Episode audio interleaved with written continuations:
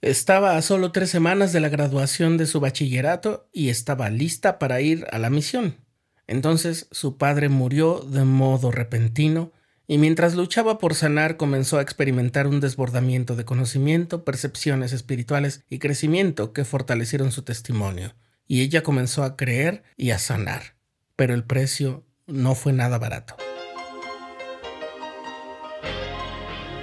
Estás escuchando el programa diario, presentado por el canal de los santos de la Iglesia de Jesucristo de los Santos de los Últimos Días.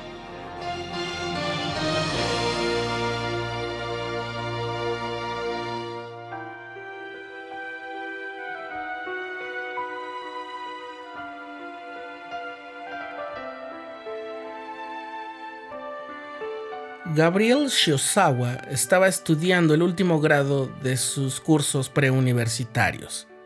Había enviado sus documentos para salir a cumplir una misión de tiempo completo e incluso su llamamiento había llegado para que se presentara en junio de 2020. Entonces la muerte de su padre la tomó por sorpresa.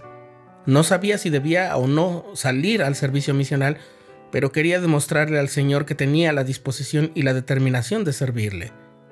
Finalmente, a causa de unos problemas propios de salud, no pudo ir a la misión. Lo ocurrido con Gabriel le ha pasado a otras personas, y como todos los que han vivido esa experiencia, ella sintió que no era lo suficientemente buena para servir a Dios.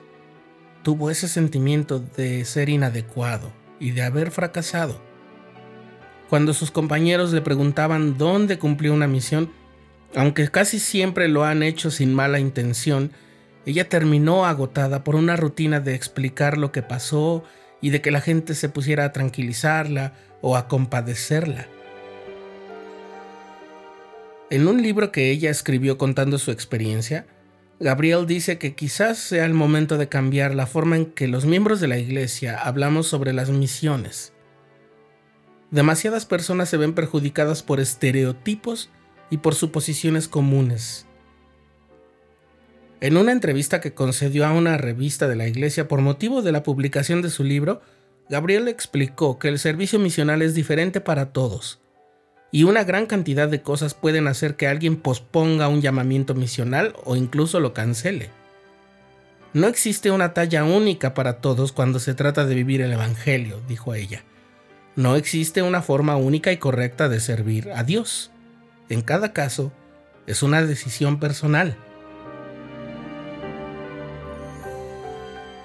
Algo similar ocurre con los misioneros que regresan a casa antes del tiempo programado debido a problemas de salud, problemas familiares, cuestiones de dignidad o incluso la nostalgia. Hace algunos años falleció un amigo muy querido que había sido mi obispo uno de sus hijos estaba a punto de salir a su misión de tiempo completo, pero al ver que su madre y su hermana quedarían solas, él decidió hablar con sus líderes y se le permitió quedarse por algún tiempo y retrasar su salida. No existe una talla única, como dice Gabriel, para todos cuando se trata de vivir el Evangelio. El Señor conoce nuestro corazón y sabe de nuestro potencial. Si deseamos con todas nuestras fuerzas servir como misioneros, pero hay cosas que lo impiden, Él lo tomará en cuenta.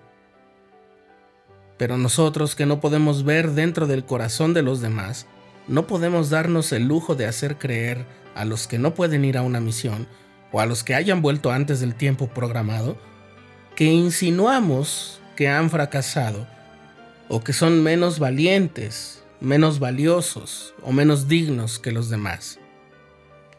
Gabriel dice que su esperanza es simplemente que otros también encuentren ese nivel de compasión por los demás. Que todos podamos aprender a cambiar la forma en que hablamos sobre las misiones en la iglesia. Al final de todo, el llamamiento a servir en la obra del Señor se hace a todos los miembros de su iglesia en todo momento. Todo miembro un misionero. Y si tenéis deseos de servir a Dios, dice Doctrina y Convenios, sois llamados a la obra y fe, esperanza, caridad y amor los califican para la obra.